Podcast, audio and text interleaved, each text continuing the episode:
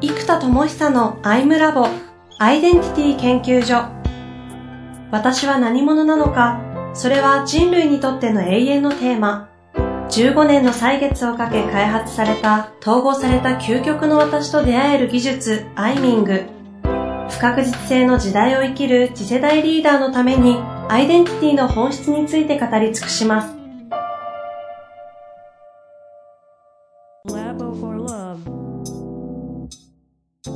こんにちは、遠藤和樹です。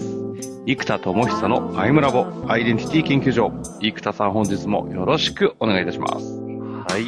よろしくお願いします。いやー、前回の回はそうですね。マニアックにエッジがかかったような感じでしたが。そうなんですよ。でもこれね、なんで必要かっていうと、はい。えっと、やっぱりメタ認知ができてるかできてないかで、要は成長力やら自分の扱い方がまるっきり違ってくんですね。うん。で、このメタ認知が難しいのが、えっ、と、今の意識を認知することに対して、さっき言った、あの、メタ意識の認知が必要なんです。だから、今の思想があるがままだとしても、あるがままに執着している可能性があるから、そう、もう一個奥の自分の思想を見なきゃいけないんですよ。うん。うん。だからこの違いを理解できるかがすごく大事。で、これがまさになんでガンジーの話がこんだけに日本で、まあ、世界中でって今言おうとしましたが、本当に世界で有名かがわからないっていう、日本で有名なだけの可能性もあるので、ただ彼がやったのは平和という、ある種、点ですよね。ぶつかり、戦いがベクトルとベクトルのぶつかりで、線と線のぶつかりだとするならば、戦わないということは点であるということですよ。うん。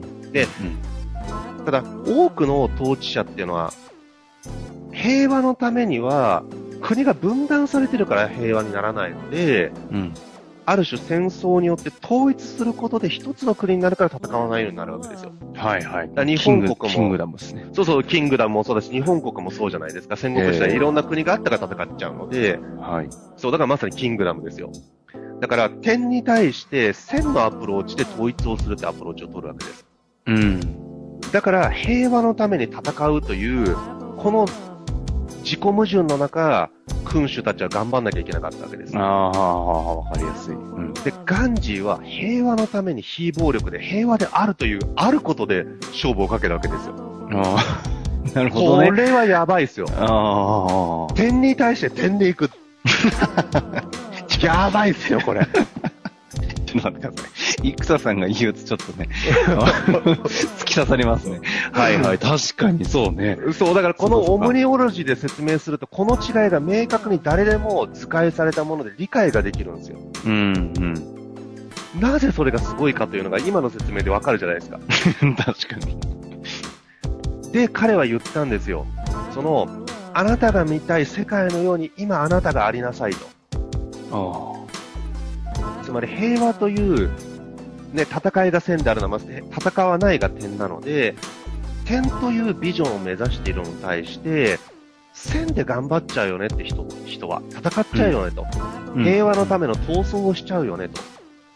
じゃなくって、点を目指すんであれば、今あなたが点のようにありなさいと。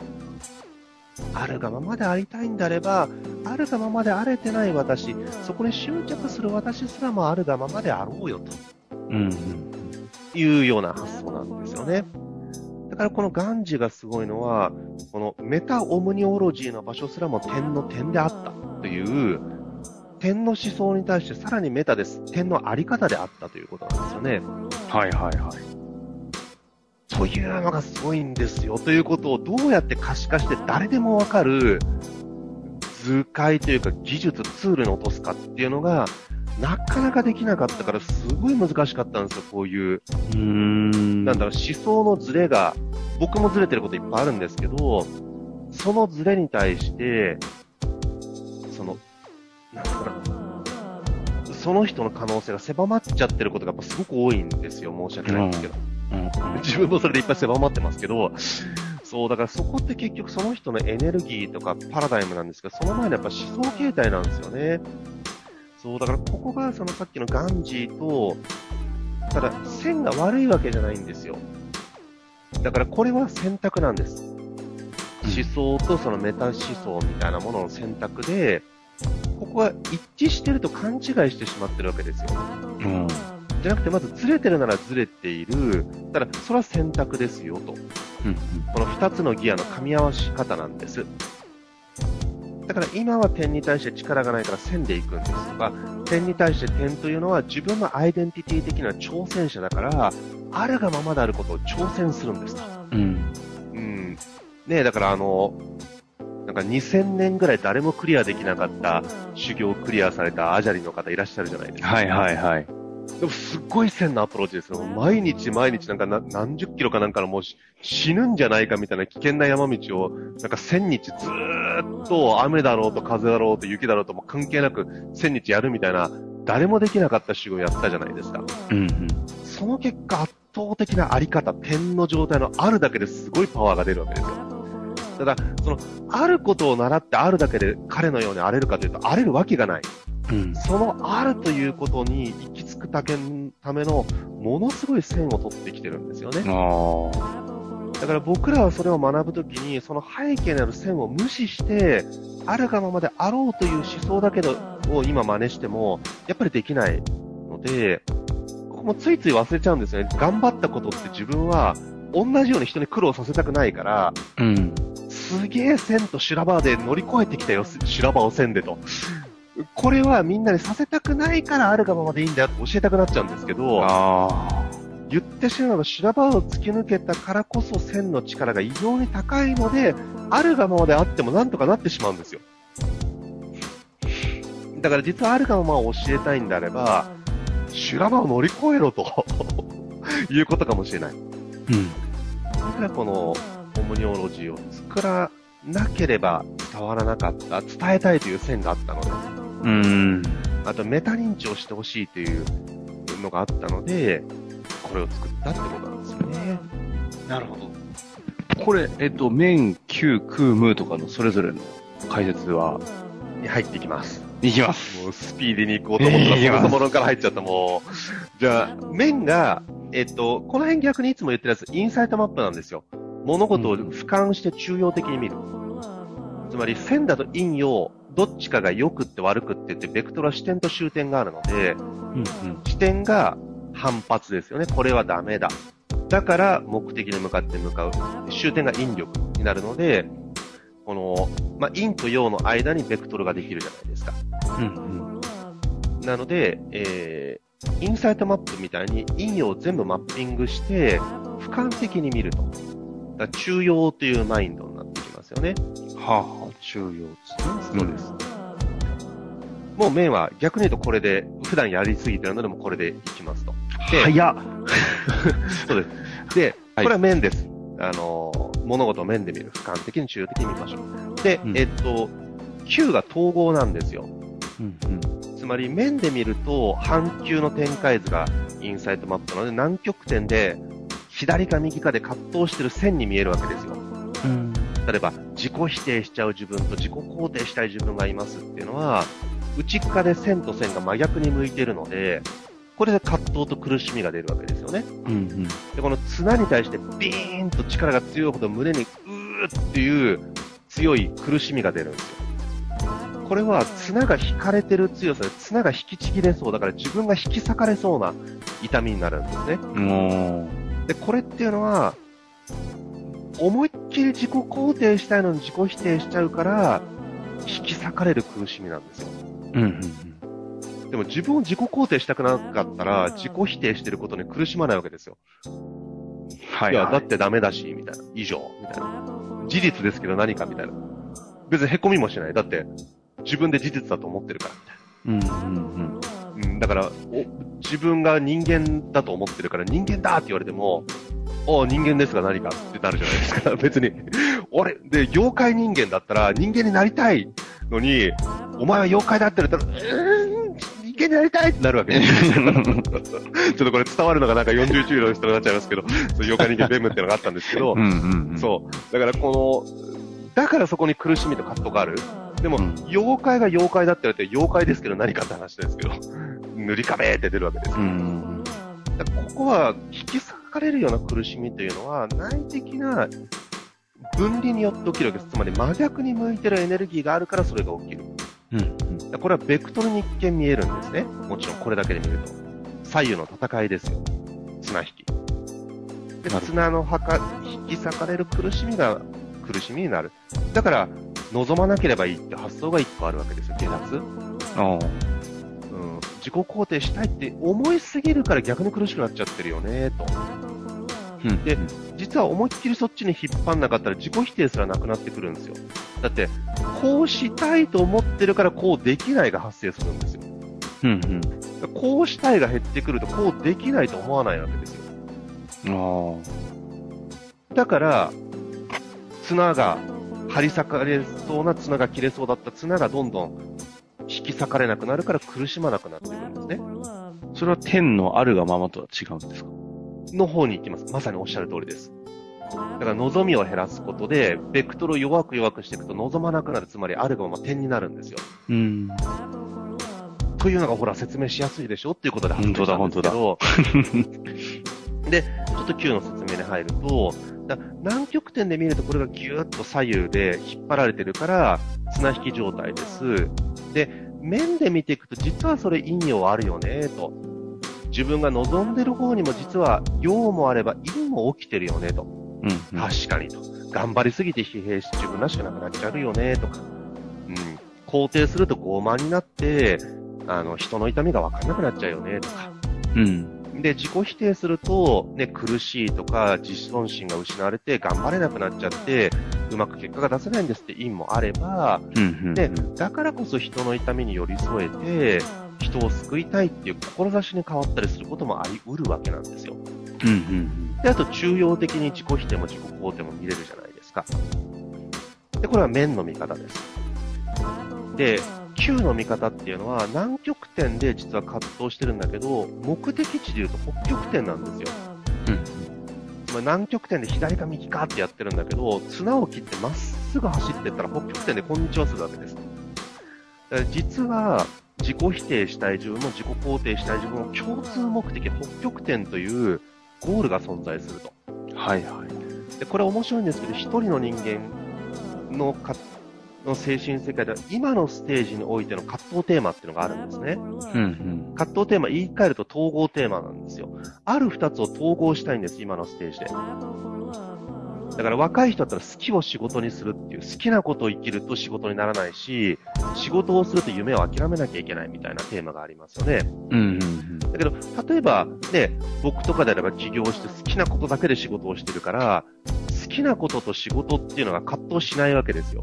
うん。すでに統合済みなので。うん。だから今テーマが違うわけです。例えば、自分はそう生きられるけど、みんながそう生きるのはすごく難しいから、どうしたらそれができるかっていう統合がテーマだったりするんですね。うん。うん。なので、この統合によって南極点が北極点の目的地で統合してこんにちはしたときに、今まで自己否定する自分が陰で、自己肯定する自分が陽だとするならば、自己否定をやめて自己肯定したいっていう線のアプローチから、自己肯定の陰陽、自己否定の陰陽を見て面になり、で、北極点で統合すると陰と陽が一つの統合になるんですよ。うん。あのガチャガチャのカプセルみたいに、なんか赤い方と透明な方あるじゃないですか。はいはい。あれ、もともと一つじゃないですか。うんうん。それがパカーンと分かれて、赤い方と透明な方に分かれてるだけだったと。だから、陰陽だと思ってる、真逆だと思ってる事故は、北極点から見ると、東から来る自分と西から来る自分でしかないんですよ。うん。で、統合点から見るとガチャガチャのカプセルは一つだった、もともと。それが南極点で分かれて、別々の人生経験を通じて鍵を得て北極点で一つになりますよとはいはい。いうのが統合なので、これが Q の思想なんですね。はで、結構かかりましたが、空と無ももあ。うスピーディーでいきますか。スピーディーって言いながらスピーディーじゃないっていやいや、もうはい。いい、じじわじわいきましょう。もうこっから、Q から、まあ、空とか宇宙空間っていうと、Q の外は全部空間じゃないですか。空じゃないですか。空。はい。だから地球という Q の外側は空じゃないですか。うんうん。まさに、この精神世界の空なんてもそうなんですけども、肉体に対して精神的な空想とかがありますよね。うんで精神世界もニアリーイコール空想だと思ってもらっていいです。もうこれは。説明が大変なのも空想ですと。はい。だから過去も未来も空想じゃないですか。うんうん。そこに対して私がこうであるとかこうでないとか、思想も全部空想世界なんですよね。はいはいはいはい。だから現実の肉体とか目の前で机とかっていうのは現実ですけども、うん内っ側っていうのは全部空想ですもん、すべてが。こう捉えてあげると、空と現実、空と実で私たちは生きてるわけですよ。で、この実の方をどうこうじゃなくって、主に空の方を中心にする生き方、つまり、この発想でいくと、現実を生きてる人からすると精神世界に逃げ込むな。空想ばっかりするな、妄想無双するなって話になるじゃないですか。に。で、今度空の世界に生きる人からすると、現実というのは虚像である。むしろ精神や魂や意識という、こっちの空想世界の方がまさに我であり真実であり、現実という虚像の中で私たちは心を乱されてしまっているんだっていう考え方になっていくわけですよ。そうすると、うん。こっちの空の方に主軸を置く思想形態になりますよね。だここがいわゆる僕はもう空想世界の方が中核になっているものを全部空と呼んでます。なんで、スピリチュアリティとか、空想するとか、例えば啓示でなんか神からの声が聞こえたとか、うん。これはその人の中であって真実なので、科学的にどうかっていうのもどうでもいい話で、だってはいはい。その人の中で真実で力を持つ経験ですから、でそれが単なる空耳や空想だと思うことも解釈だし、それが本当に声が聞こえたという神の声であるというのもその人の中の定義なので、まあ、こういう言い方すると怒られますけども、うんうんまあ、つまりもう全部は精神世界で起きているものは全て空である。なんでこれが、式が現実なので、式が即税空になるわけですよ。で空が即税式現実になるんですよ。はあはあはで、ここが空が即税式、式が即税空っていう風に、即税になって繋がっちゃうから、マネージメントができないんですね。あ。うん。だからこれを自他の区別でちゃんと実はアイソレーションして分断する、区別をする練習が最初大事なんですよ。ほうほうほう。え、それは何、何と何式と空ですね。現実と空想。ああ、はあはあはあはで、こう言ってってのは難しいんですけど、ビジネスのいろはで言うなら事実と解釈を分けましょうって話です。あ。なるほど。簡単に言うと。そう。で、これって実は人って式即税空、空即税式なんか自分の解釈がすぐ事実かのように思っちゃうんですよ。うんうん。でも事実は事実、解釈は解釈。いうふうにこう、で、解釈とか精神とか空の世界中心が、まあ、この空、なんで肉体に対して空体っていう言葉を僕は作ってるんですけども、うん。空体中心の、えー、だから精神体みたいなものが自分の中心であるという考え方。うんうん。で、肉体と空体が統合できると僕は熱いと思ってますけども、これが空です。で、もっと、じゃあ、うん空の世界になってくれば、究極系は宇宙と一体みたいな話になるんですよ。うん。でも、宇宙の外や宇宙の前って無じゃないですか。だから空、ね空の最大値は宇宙空間なんですけども、まあ、宇宙空間の底に多次元宇宙なんて話もあるんですけども、まあ、一般的なこうね、宇宙空間の外がもうよくわからないし、宇宙の始まりの前って考えると、空の外か無になってくるんですよね。うん。だから無であろうとするから実は難しいと。これコズミングって技術を作って、精神世界をこう空体軸を拡張する技術を開発してやってたんですよ。へえ。で、これコズミックから取ってコズミングって名付けたんですよ。アイミングが M なので、コズミックの M とうん混ぜるとコズミングになって面白いなって。なんでこれはアイデンティティとスピリチュアリティの技術はコズミングっていう技術なんですけども、も。これをやってって、機能的にやればやるほど分かったのが、無であろうとするんじゃなくて、空の最大値を突き抜けた先に無になるってことが分かってきたんですよ。うん、うん、うん。ここれは思想というよりももう機能的なものですね。で、開発した結果、空の外の無で、無を大きくすると、空が風船だとするならば、無を大きくすると無の圧力によって風船がヒューンとちっちゃくなるじゃないですか。はい、はい、はい。そうすると、無を最大化して空をゼロに近づけていくと、極限ゼロになると、自分も含めて宇宙空間ずーっとゼロになっていくと、無ってなるんですよ。これだと。ほうほうほう。行き着いて、で、また無ってなったら、無からビッグバンみたいに、点がピュンと出てくるじゃないですか。なんで点線9空無。で、また無から U がチュンと生まれて、線で宇宙空間を拡張してますよね、ずーっと。ん。で、点線面球空無という、だから思想形態がどこにあるかなんですよ。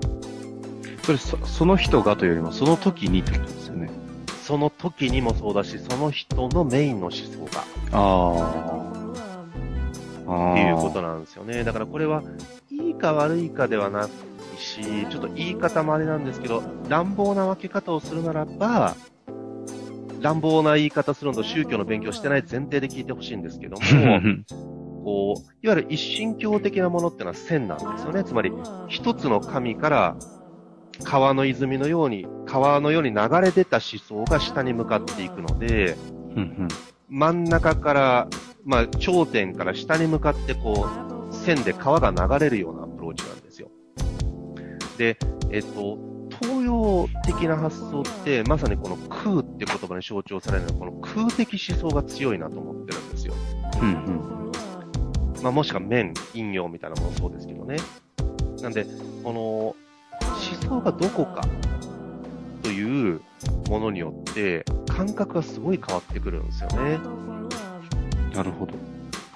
ということで、このニオロジーの点線面球空無の説明でした。生田さんは、どこのこう傾向をつ、かかなりこう、これ自体が統合されてる感じがするんですけど。そうなんだから、これ自体を線で作ってるっていうポジションなので、あ メタメタオムニオロー。ジーが線になってるとも言えるんです。ただ、統合的に、中央的に見たいというのもあるので、うん、でうんうんで、今必要なのは僕は線じゃないですか、本当は実現。はいはい。なのに、面とか球とか空にエネルギーが入りすぎてるから困ってるので現実化どうしましょうっていうのは次回話せれば。なるほどですこのオね。ムニオロジーを俯瞰して自分で適用してどう思ってるかっていうところですね。はいはいはいは。はいい。というわけで、一旦オムオムニオロジー、点線面球空無2回にわたってね、分けてきましたが、そうですね。はい。じゃあこの、次回やりますかこれ。そうですね。あと一回。それを持って、どう考えてるか。はい。ですね。わかりました。では一旦ここで終わりたいと思います。ありがとうございました。はい。ありがとうございます。